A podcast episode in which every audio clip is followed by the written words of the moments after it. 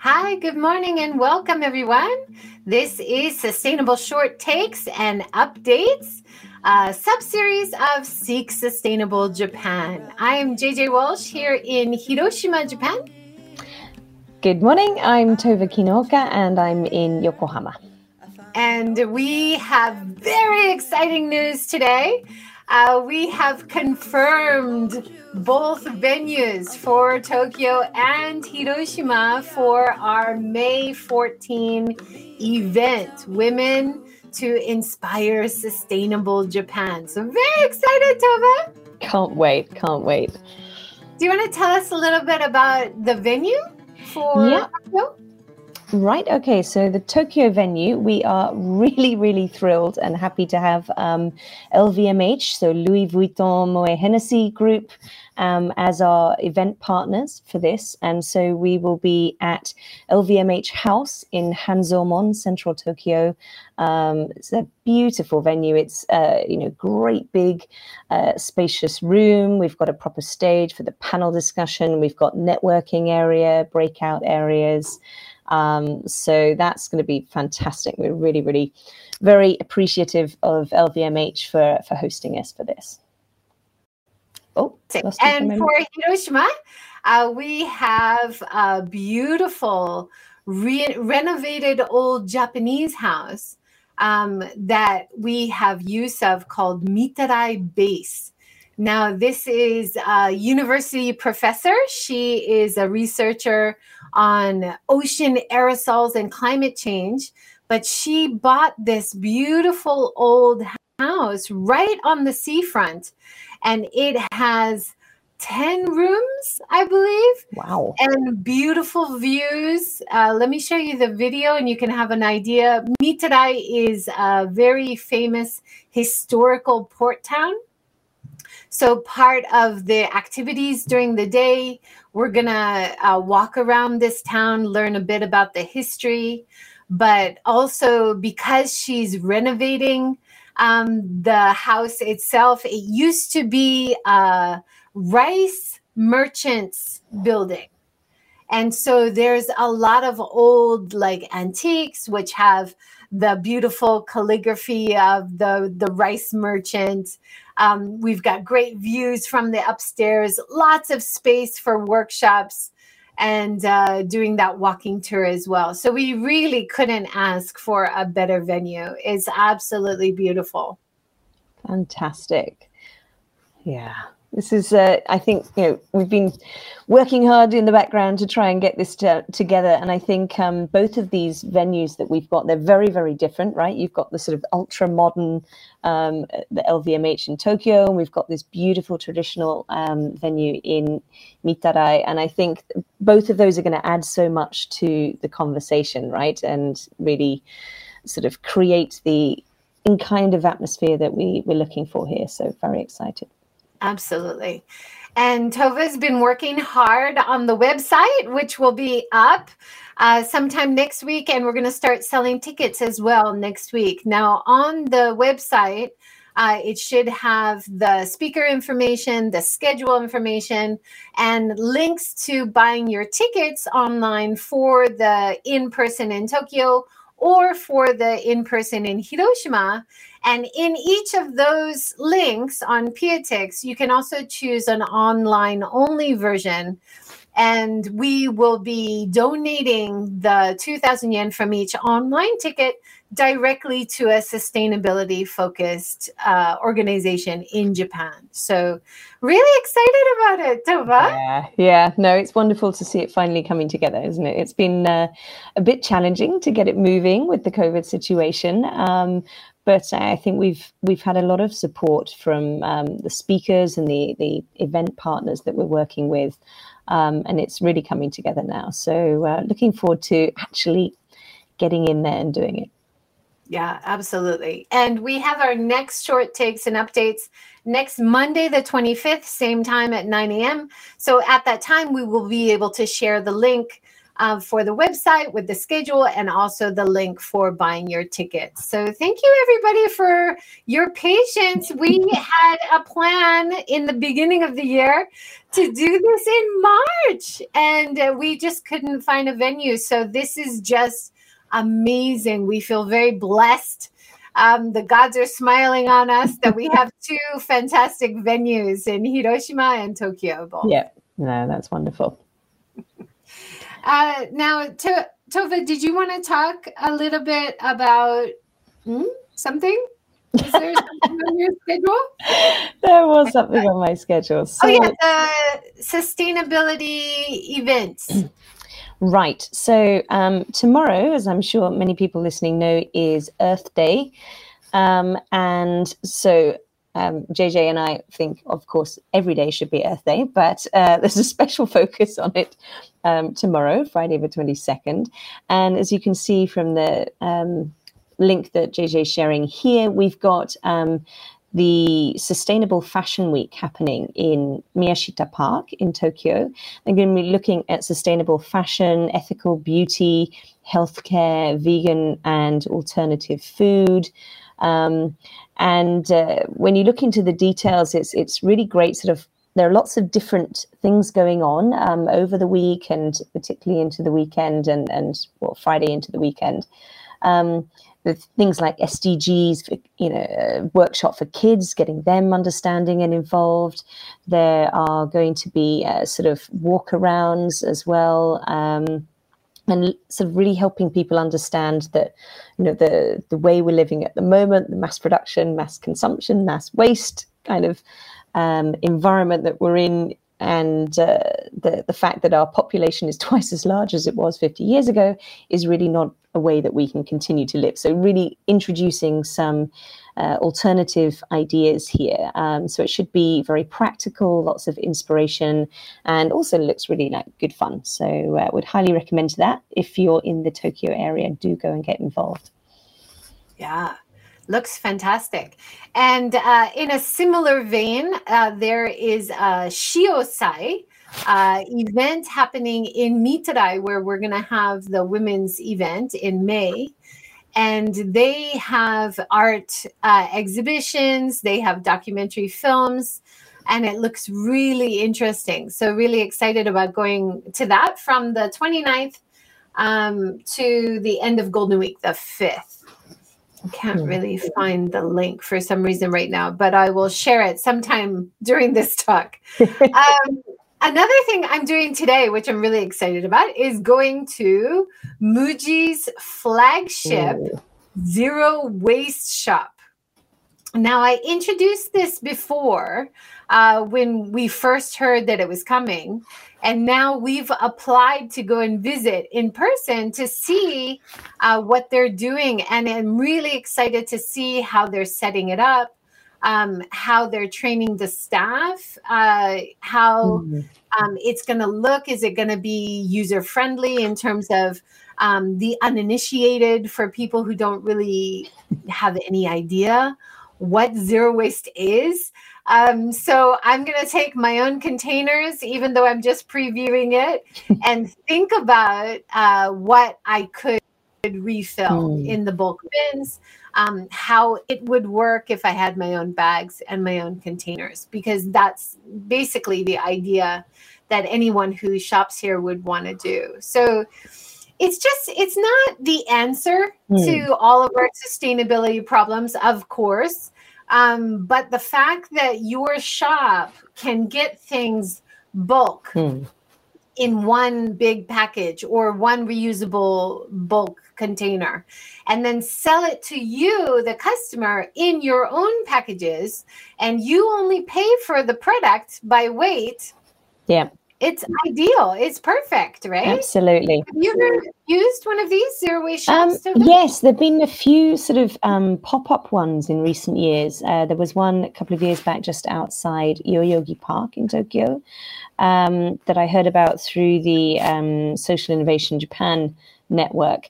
And it was it was brilliant. It was just so nice to be able to go there and go, right, okay, I this is how much I want, and I don't need to choose this size or that size package. I go and, like you say, you pay for exactly the amount you want. There's no waste on that.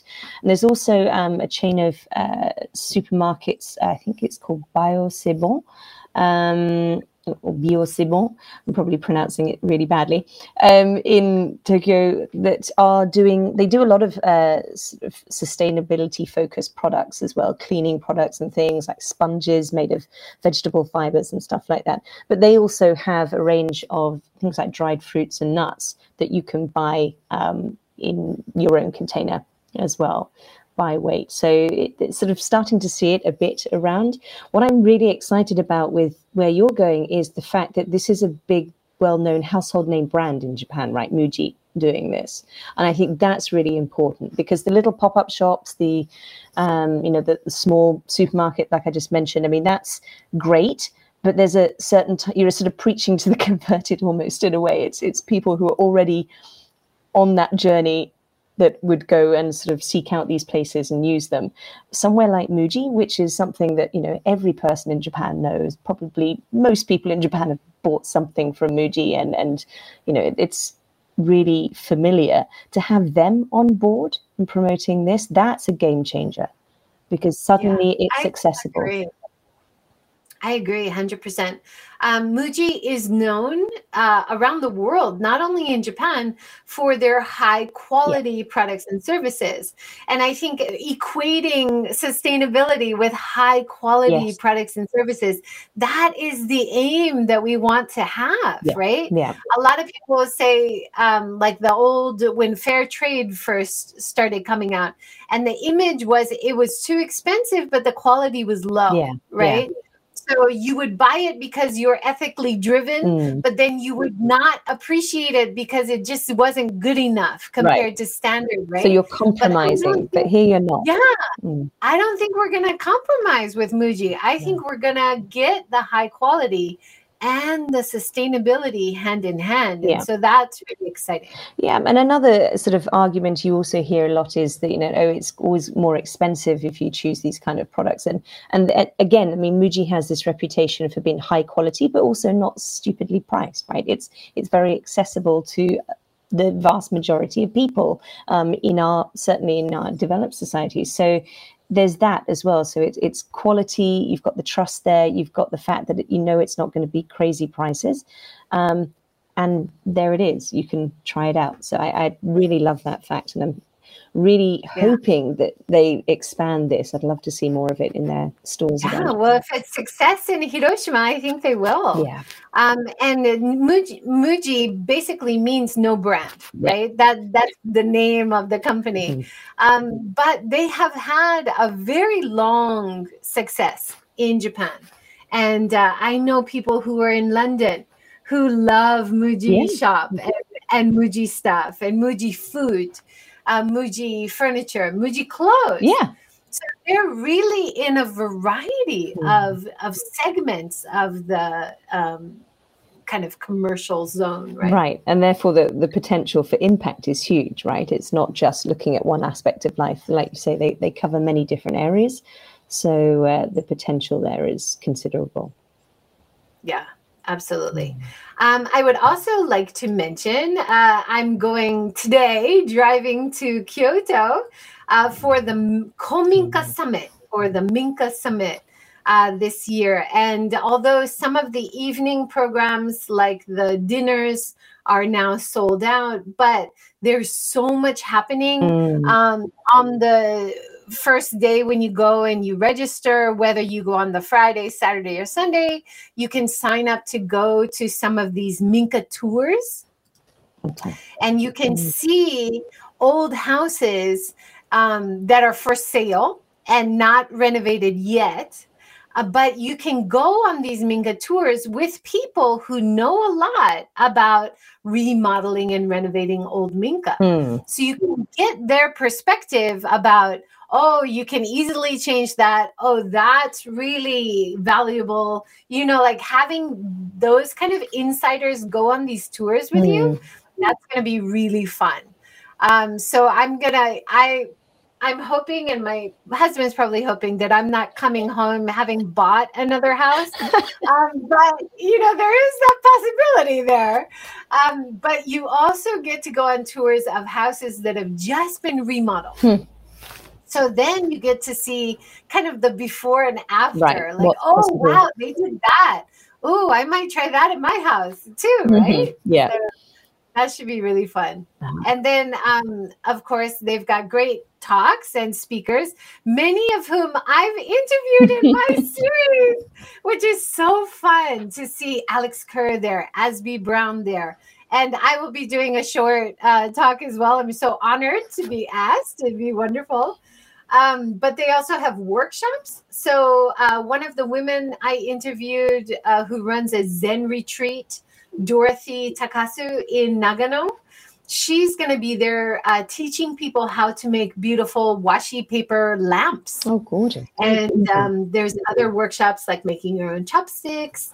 Um, there's a Minka Mall, where they're going to have uh, lots of companies there who are selling like a wood place, wood wood burning fireplaces. If you live in the countryside, it's very useful to use the local wood to heat your house instead of kerosene mm. or oil or even electricity. Um, a lot of other companies there that support people who are buying old houses and renovating. So that'll be really interesting mm. to see. Yeah, yeah. No, it's it's wonderful to see all these uh, different sort of pieces of the puzzle coming together, right? So the Akiya providers, the organic farmers, and the, the crafts people as well. So. Yeah. And when I was, uh, when I had the second talk with Alex Kerr recently, and I said, oh, it's probably ninety percent old houses that are knocked down, ten percent which mm. are kept. And he's like, no, no, much worse than that. Mm. It's like one percent is kept. So the idea of anyone trying to retain mm. and preserve the history and heritage of old houses, that's major, because no, hardly anyone is doing it. Right. Most these beautiful old homes are just being knocked down without a thought mm-hmm. for even using some of the beautiful wood or anything, right? Yeah, absolutely. Well, connected to that as well, I, I had a discussion last week um, with a friend of mine who works for Intellex, which is a Japanese real estate um, development company. Um, so the company itself is about twenty-five years old, and they focus very much on renovation, not building new. And recently, well, a couple of years ago, they launched this um, Echo Cube concept, which is kind of a similar idea to the Passive House concept that comes out of Germany, where by making your your building incredibly efficient in terms of insulation and, and understanding airflow through the building, you really, really minimize the amount of energy you need to keep it warm or cool. And um, they've sort of taken that concept and put it into um, sort of created these cubes, if you like. So a lot of Japanese apartments, for example, have like a, a unit bathroom that sort of when they're building the place, the bathroom comes as a cube, basically, and it, it's plopped into the, the building and it's already complete. So they've taken that concept and said, okay, well, with apartments, when you're renovating, um, if you sort of bring, make it into a completely um, sort of effect, uh, efficiently um, insulated cube, and you change maybe internal walls and things so that the, the airflow is moving through in a really effective way, then you should only need one air conditioner unit to, you know, effectively heat or cool the entire building. And so your energy consumption is going down by sort of eighty percent or something incredible. Um, so it, it's a really brilliant concept. And I would, they're, they're sort of doing that with uh, a lot of sort of these older apartment buildings that would very often just be ripped down, um, like you say, and just wasted all the all of that building material wasted. They're saying, well, actually, no, we can make these places really beautiful, and they do a really nice job, so they look very stylish, very elegant, but also just incredibly efficient, um, which is, you know, something that w- definitely is needed a lot more here in Japan. The, uh, the houses, you know, in the winter, the second you turn the, the heating off, then, you know, the heat's gone and you're cold again, and the opposite in the summer. So, yeah, so you can see the Echo Cube here. I mean, it's beautiful looking place, um, and if you can really massively cut the costs of your energy as well. So they, they've been doing a lot of B two B over the years, working with the real estate developers to say, look, you can put this in um, to your developments that you're doing. Um, but now they're also looking at, at B two C models as well. So people who want to um, renovate their own homes, they're saying you can do it this way. And that's actually going to be a lot better for you, a lot better for the environment moving forward. It looks beautiful. It um you when you were saying about reusing segments of a building, it reminded me of uh, there is a a very famous old retro concrete block building which is coming down right now in Tokyo. Yes.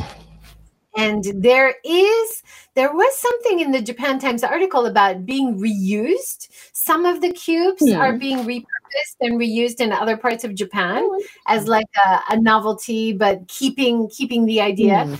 But it's just, it's really gorgeous. I know it's breaking apart and it's falling down, um, but it's such a shame that they couldn't at least retain the facade. Yeah.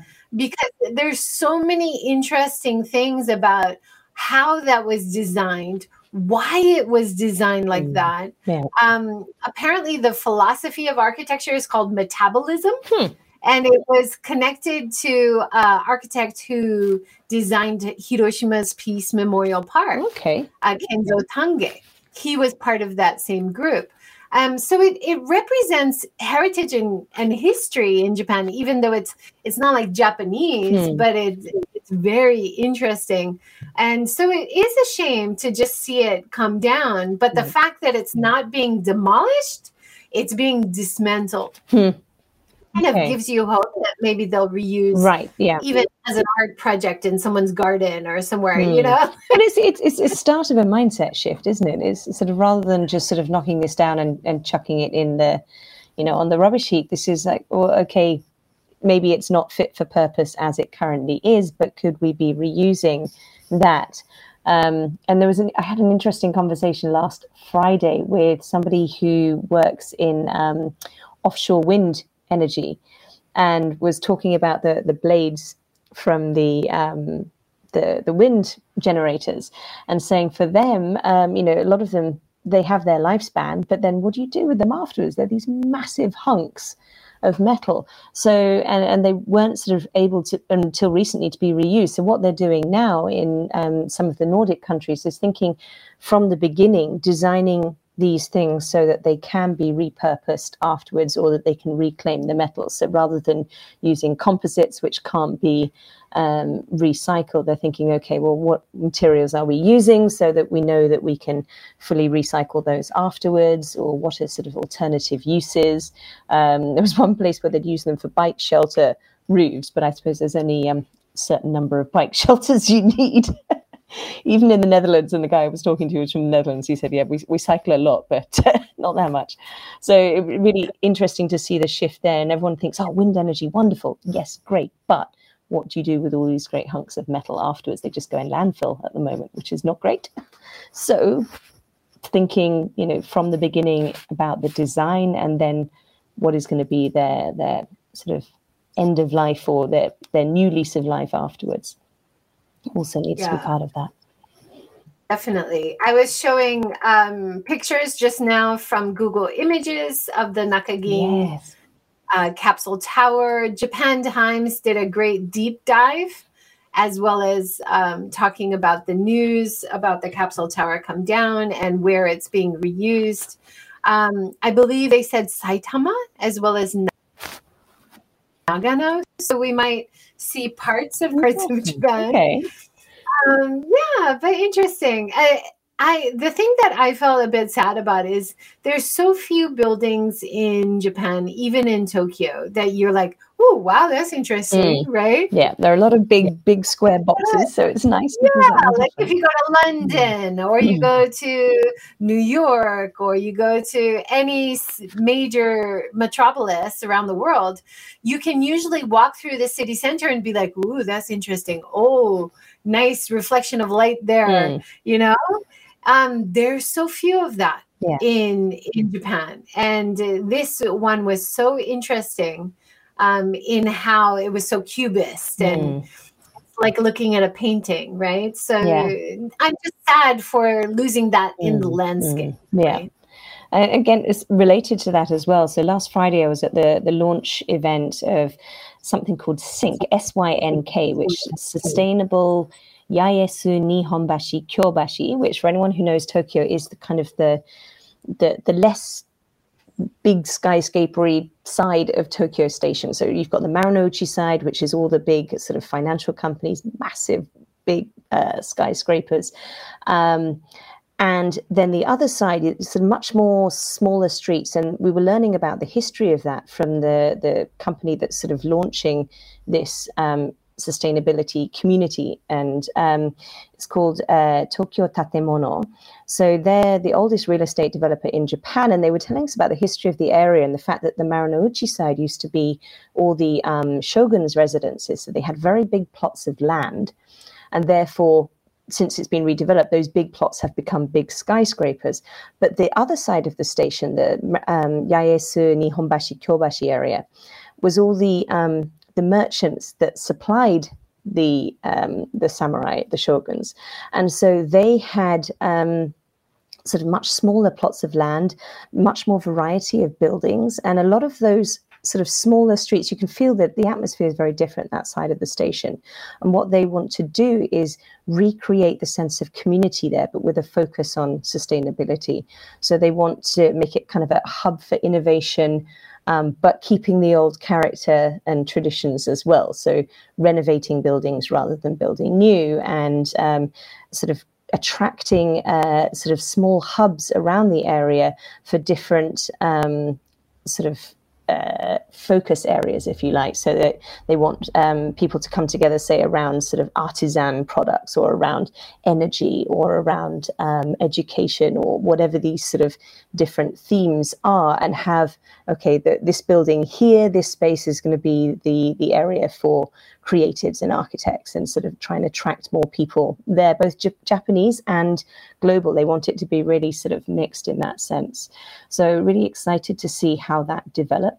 Um, and like you said, just not not starting from scratch, but keeping the character, keeping the interest, and using that to advantage as well. I was showing pictures just there of, of Tokyo Station, the beautiful yeah. old historical um, buildings that they've restored, and to invest in restoring and retain that sense of history yeah. is, it makes so much sense as a brand as well for your area, yeah. right? Yeah. And this is an area in Hiroshima um, that is under consideration for being knocked down. And these buildings in Deshio Uh, are the biggest structures to have survived uh, atomic blast. Oh, wow. And they are two point five kilometers away from the epicenter. But there has been discussion over many years now about whether to pull them down. They were used in the wartime uh, to store military uniforms hmm. and uh, as part of military operations. So in Hiroshima, that is a very difficult discussion, yeah. right? Mm-hmm. Talking about other people doing bad things, or talking about mm. uh, yourself and your country doing bad things is a very difficult discussion. Right.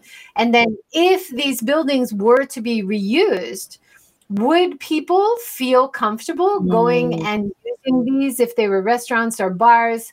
Of course, you want to have an area for education and for raising peace awareness, mm-hmm. just like Peace Park. But you still want to have it something that will bring in a wider net of people yeah. um, to the area. So there's a lot of great discussion happening right now. Mm-hmm. Um, but I think when you add wartime or dark past yeah.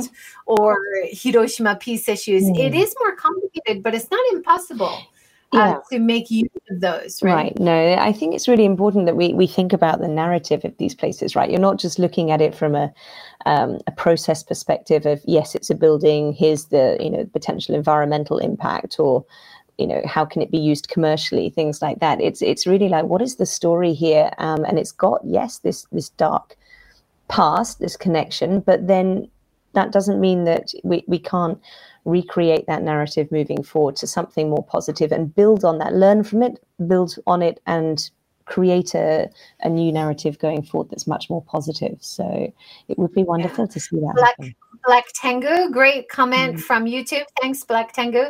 Uh, so sad to see Nakajin dismantled. That is true. Um, but the red brick buildings in Hiroshima, I often, as well as Black Tengu is doing now, connected to the preservation of the red brick buildings in Yokohama. Yes. And how that has been such a, success, mm. a story of Yes, right? Yeah, very much so. I mean, it's an area I go to fairly regularly. It's nearby, um, and it's nice. It's got atmosphere rather than just going to these big sort of anonymous malls or, or buildings. It's, it, you know, it has something there. It's a very different feeling. Yeah, it's it's that tangible mm. uh, connection to history and culture, yeah. right?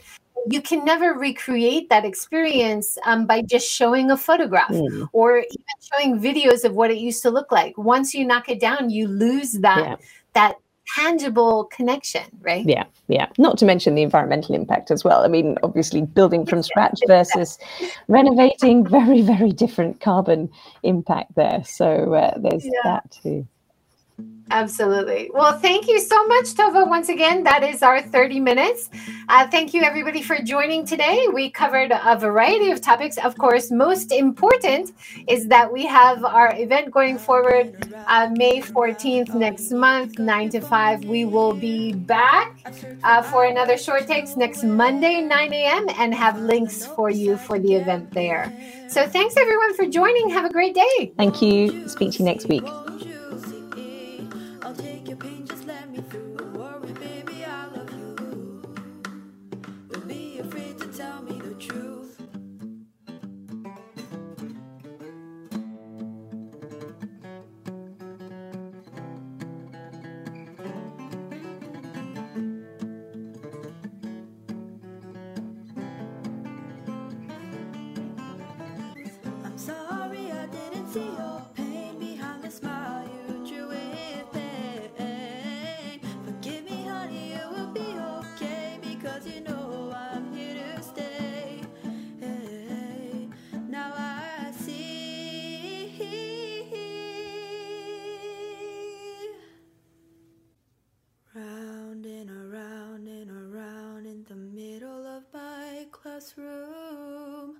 I show my tears to you, I'm stronger. I dropped the armor, now I'm bolder.